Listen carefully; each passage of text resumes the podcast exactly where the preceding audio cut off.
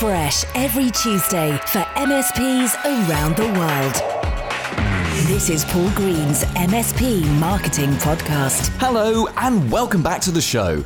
Here's what we got coming up for you this week. I'm here today with Paul to talk about the art of website creation and design for MSPs. That's Mark Copeman. You'll know him from Helpdesk Habits, and he'll be here later on in the show to tell you how to make your MSP's website even better.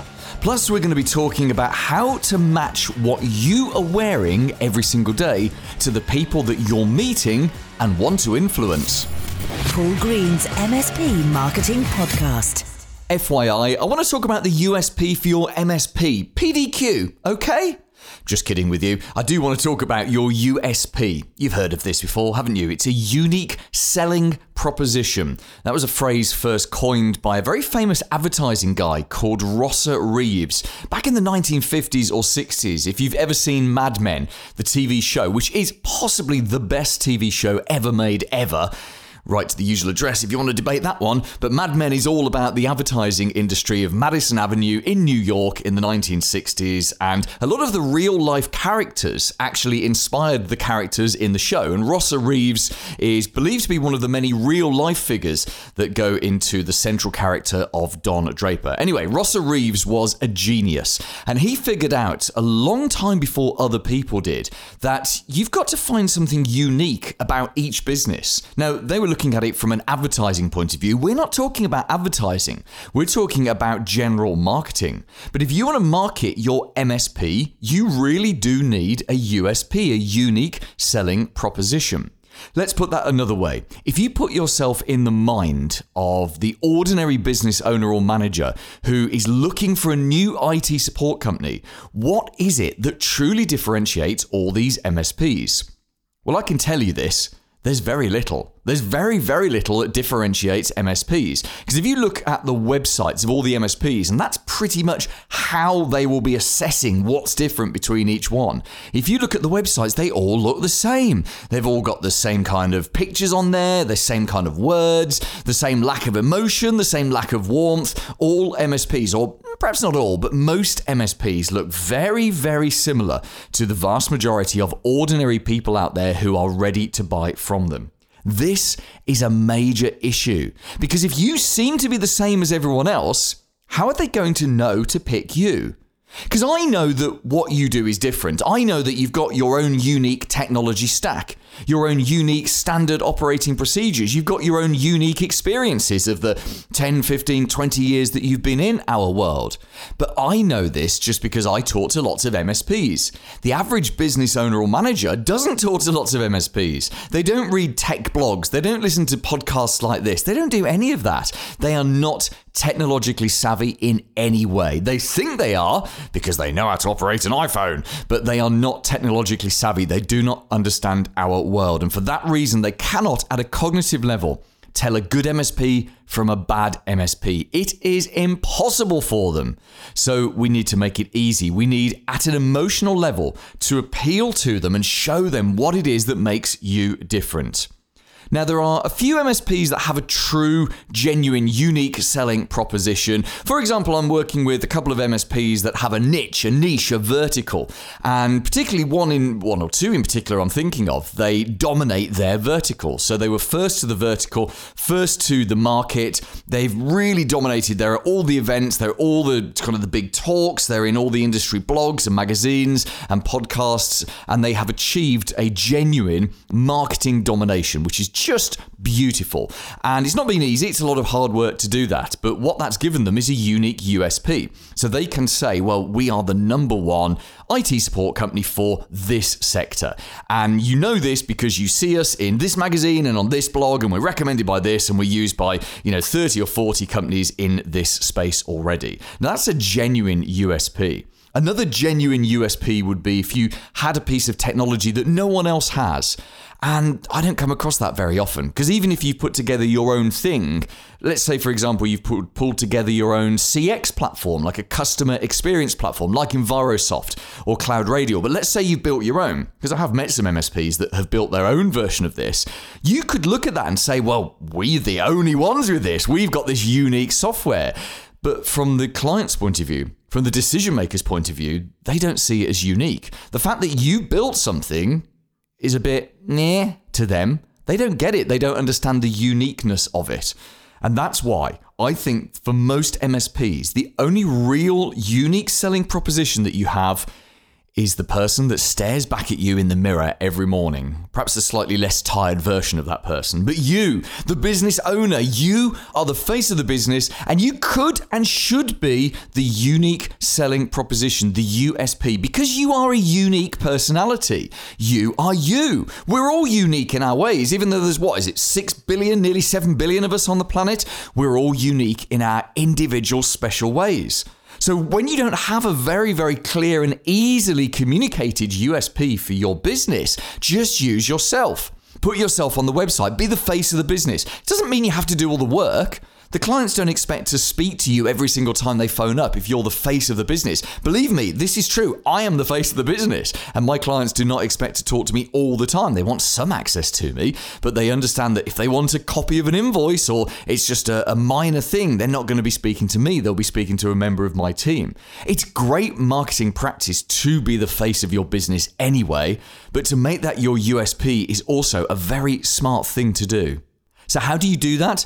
Well, you just put yourself everywhere. You're all over the website, and by all over, I mean photos of you, videos of you. I want to hear stories about you. I want to know about your background. I want to know what you think. What are your opinions on things? That means you doing more on LinkedIn. Let's see your face more on LinkedIn. On your other social media, let's see you writing more. Experts like you write. They write and talk. Let's see more of your blogs. Let's see you writing more stuff. Write a book if you can write a book.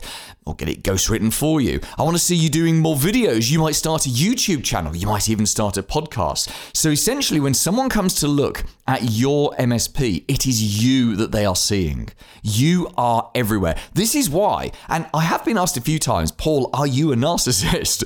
Why do I have a podcast called Paul Green's MSP Marketing Podcast? My business is called Paul Green's MSP Marketing. I'm not actually a narcissist. I just understand that using yourself in the branding is a very smart way to have a USP. There are lots of places to go and get help and advice on MSP marketing, but there's only one that's got me attached to it. And by putting my name and my image and putting that all across it, it's a way of guaranteeing that I stand out because people are coming to buy from me. Actually, I have a team of 5. It's not just me in the business. It's only a small business. We've got a small team, but we're pretty efficient at what we do. But that's by the by. It gives me a USP, and you can do exactly the same thing. If you do this, and you will be held back by fear. You will be held back by the worry of what other people will think. Don't worry about that. I don't worry about what other people think. I really don't. I'll just get on with it and enjoy it and do what feels right for me. If you do this, you've got to go the full hog with it. So for example, that means having a photo of yourself on your business card. It means putting a photo of yourself on all of your sales documents, your sales proposals, your strategic review documents, all of those things. Why? Because you become the face of the business, the brand, the logo. Your business's logo doesn't really matter, but your face does. And if you're going to put yourself all over the website for new clients, you need to take that as far as you can. If you sit in front of a potential client and there's you and 2 other MSPs that they have seen this week, and they like you and they love your website and they've chosen you and asked you to come in and present to them because of your marketing and the fact that there is a very clear USP that cannot be copied, which is you, and then you don't have a photo of yourself on the sales proposal. You're just making it too hard for them to remember which was your business, because they will look at a photo of you on your sales proposal and they might not remember the name of the business, which doesn't matter, but they will remember how you made them feel based on the photo of you.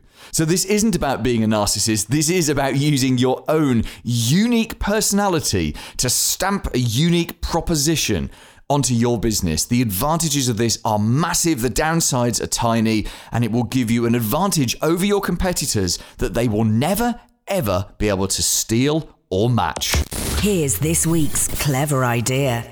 Back in 2005, I started my very first business. I was just coming off the end of a 13-year media career, and I had that entrepreneurial seizure that Michael Gerber talks about in his book, The E-Myth Revisited. Now, the very first business I started was a PR agency, public relations. Why?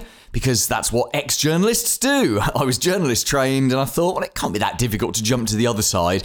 Actually, it turned out to be really difficult. I hated PR, never enjoyed it at all. But for a few years, that's what I did till I got into general marketing.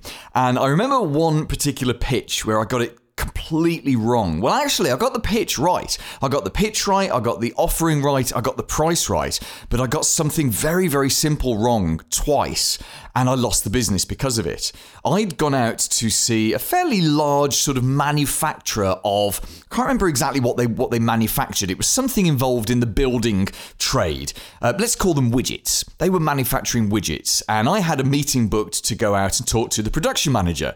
So as I always did when I was in full sales mode, I went out there completely suited and booted. You know, a nice smart suit. I'd got a nice tie on. I looked the part. I'd even shaved. That's how much I wanted this business. So I turned up to talk to this production manager, and he was in jeans and a kind of a slightly crumpled shirt, as were all of his colleagues and everyone that I spoke to. And I was this really weird guy in a suit, tramping around a dirty factory, trying very hard not to get my suit dirty. And there was kind of a disconnect between me and this production manager, and no wonder.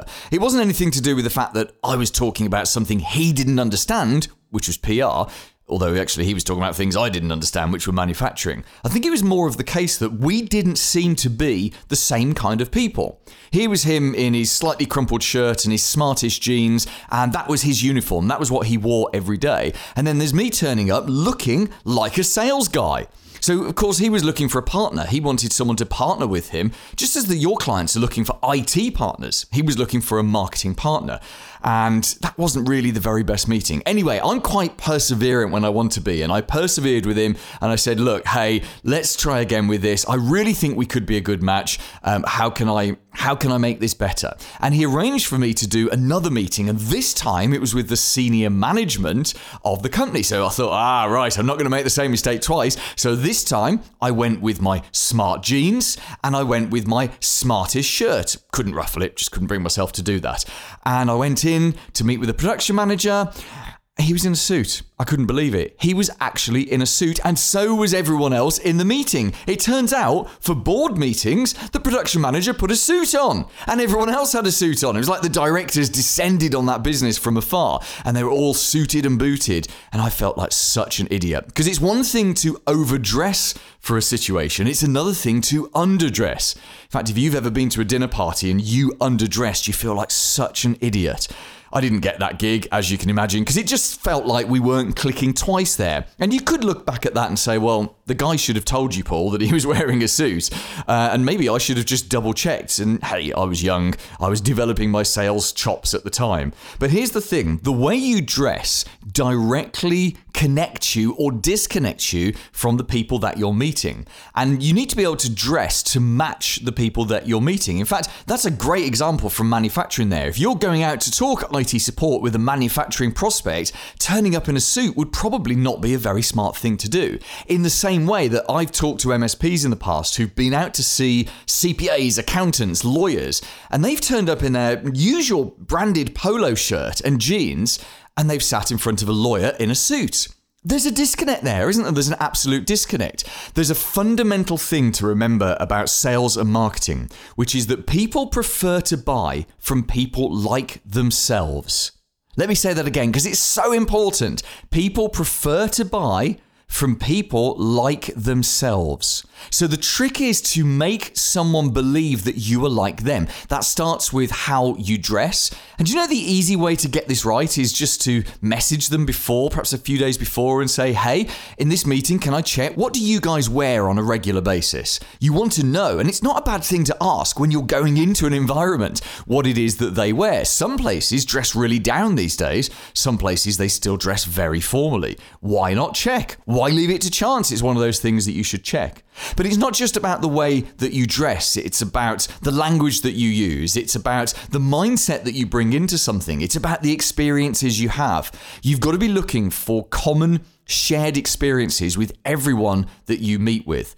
That manufacturing guy that I met with back in 2005, 2006, whenever it was, we had nothing in common at all. In fact, I wasn't even from the city that they were in. I'd come from another city. I didn't know anything about manufacturing. We didn't know any of the same people. There was nothing there to connect us in any way. Whereas if I look at some of the other clients that I won, sometimes they came from referrals, sometimes they came from marketing, but we could talk about what it was like to live in this area, or we both knew members of the same BNI, or we'd got some kind of shared interest or hobby or experience in the past. In fact, the vast majority of my early clients, if I look back at them, where they were essentially just buying me, we established fairly quickly some kind of connection. And that connection could be a very tenuous, very vague connection, but it helped them to realize that I was someone like them. People mostly like to buy from people like them. So the next time you're going out on a sales meeting, don't be afraid to ask that question, how do you guys dress? And don't be afraid to do a little bit of research on the people in the company, the people you're meeting. How can you find a connection between the two of you so that you can form that connection and win them as a brand new client? Paul's blatant plug. Only one MSP per area can benefit from this. I wonder if a competitor's beaten you to your area yet. I'm talking about the MSP Marketing Edge. It's a unique marketing program trusted by more than 500 MSPs all around the world. You get everything you need to attract new prospects, generate new leads, and ultimately turn them into clients. Let me just go onto the website just so I can get the details to tell you all about it. So mspmarketingedge.com. I've fallen off. Oh, hang on, I've fallen offline. Let me just reconnect my internet. Hang on. It won't take long. Bear with. Hang on. Perfect. There we go. So we've got everything that you need, literally everything to get new clients for your MSP. We've been working so hard on this program over the last 4 or 5 years, and it is now a completely strategic way for you to get new clients. The thing is, we've also made it totally risk-free for you. Your first month is just £1 if you're in the UK, or free anywhere else in the world, and that difference is just down to the different payment systems that we use. And then after that, it's either £99 a month in the UK or $129 anywhere else in the world. And the way that we've made it risk-free is there's no contract. You can cancel any time at all. But as I said, only one MSP per area can have it. And that is a genuine scarcity. Once we're working with someone in an area, we lock that area and no one else can buy it. So why don't you just go and have a look and see if someone else has beaten you to your area. Dial up now onto mspmarketingedge.com, pop in your postcode or your zip code, or if you're based outside the UK or the US, you can just get in touch with us and we'll tell you if your area is available. mspmarketingedge.com. The Big Interview. Hi, I'm Mark Copeman from Wise Curve, and I'm here today with Paul to talk about the art of website creation and design for MSPs. And for the first time in ages, it feels like the podcast is on the road. We're out here, we're actually recording this at the CompTIA conference in London in October, just a few months ago, and it's been lovely catching up with Mark at his stand. Obviously, you're well known as the creator of Helpdesk Habits, and that was something you were on the podcast, I think it was last year. But I want to talk to you about websites today, because you do a lot of website reviews with MSPs. Yeah, I've done dozens over the last 12 months, and I have been fascinated by what I've learned.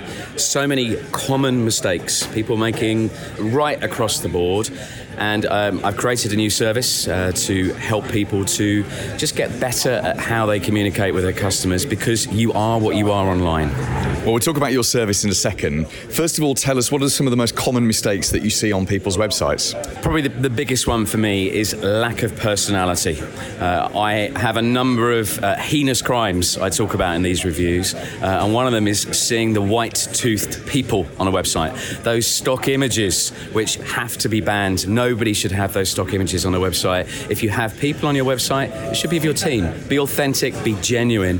Please just stop using them. They just don't work. They don't add, and if anything, they detract. What are some of the other crimes that you see? There's nothing worse than an out-of-date footer. When you see a footer that says copyright 2018 on it, it does turn people off in a really big way. In the same way, you see people with their blog posts, latest news, last updated, several months ago. Just take the date stamp off, because then that content becomes evergreen. So just help people to understand that your business is current and it's live and it's not out of date. Let's go back to what you were saying about the white teeth people. I love that. I might steal that idea from you. Thank you. Obviously, the biggest problem most MSPs have is knowing how to put some personality into some human emotion into the website. What's the easiest way to do that? To be you, to tell your story. Everybody has got a story. The second most looked at page on most websites is your About Us. So if you don't have an About Us page or About Us area on your site, create one. But just tell your story. Explain where you've come from. Be honest, because then people have an opportunity to relate to your story and you have an ability to talk about it with people. And then at the end of the day, people will always buy from people. So they can see your background, they can see your values, your ethos, what you're doing in the community, how you're helping people to get better at the businesses that they're running. Then people will relate to it and can start a conversation. And I find the opportunity for an MSP to do this is huge, because even when, I don't know if you find this, but when you do a website review for someone, even then they still don't go and change their website. So there's a tiny percentage of people who are getting it right, and it's their websites that are really resonating with the actual buyers out there. Well, absolutely, and it's there to do one thing and one thing alone. If you take nothing else from this podcast, remember this: a website is there to start a conversation. Nothing more, nothing less.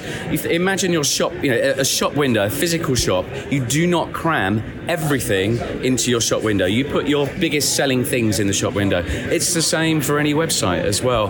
Put up front what you're good at, one or two things. Be authentic, be genuine, and allow the conversation to start happening naturally. But that's all it's there for. Do not try and create 30 pages on a website. You probably only need 2 or 3 or 4. Tell us a little bit more about this new service of yours, Mark, and how can we get in touch with you and get going with it? So I've learned such a lot by doing all these reviews, as I mentioned at the beginning. And what I've done is I've created a program. It's 3 hours of me, broken up into about 20 different videos, where I show, with blurred out logos, because I don't want to hurt anybody's feelings, the good, the bad, the ugly. And it puts the skin on the bones of a 101-point checklist, which I've created. And it's split across 6 different areas. So I talk about personality, online presence, SEO, content, aesthetics, and platform. And the idea being is if you can tick off those 101 points, you won't be that person saying to me, Mark, I've got visitors, but no one ever contacts me. So you can go to MSPsitehub.com and find out all about it. Paul Green's MSP Marketing Podcast. This week's recommended book. G'day guys, Lucas Maycroft here again, CEO and co-founder of Tribute.ai. And the book I want to talk about today is Rocket Fuel. It's Integrator versus Visionary. And this has been essential to me building my MSPs over the years, and now even my new venture, because it allows you to really dive deep around the roles and responsibilities of both the operational versus the dreamer. This has been integral to us for everything we do. And so anytime we come on new concepts and new ideas and how we want to implement it, we divvy it out and go, cool, who's the visionary and who's the integrator? And we then make it happen. So if you haven't read the book Rocket Fuel, I highly, highly recommend it. Coming up next week. Hi, I'm Sam from Sheridan Computers, a small MSP just like you. And I'll be on the show next week to tell you how you can use YouTube to win new clients. We'll also be talking more about those ordinary decision makers that you want to reach and how little they know and how little they understand about technology. How can we make technology more relevant to them? There's a very easy way, and we will cover it next week. Plus, if you're in a networking group, such as a BNI or something like that, it can be a great way to generate leads and even really profitable clients, but only if you max it out. We've got some advice for you next week on how to max out your membership of a networking group. Join me next Tuesday and have a very profitable week in your MSP.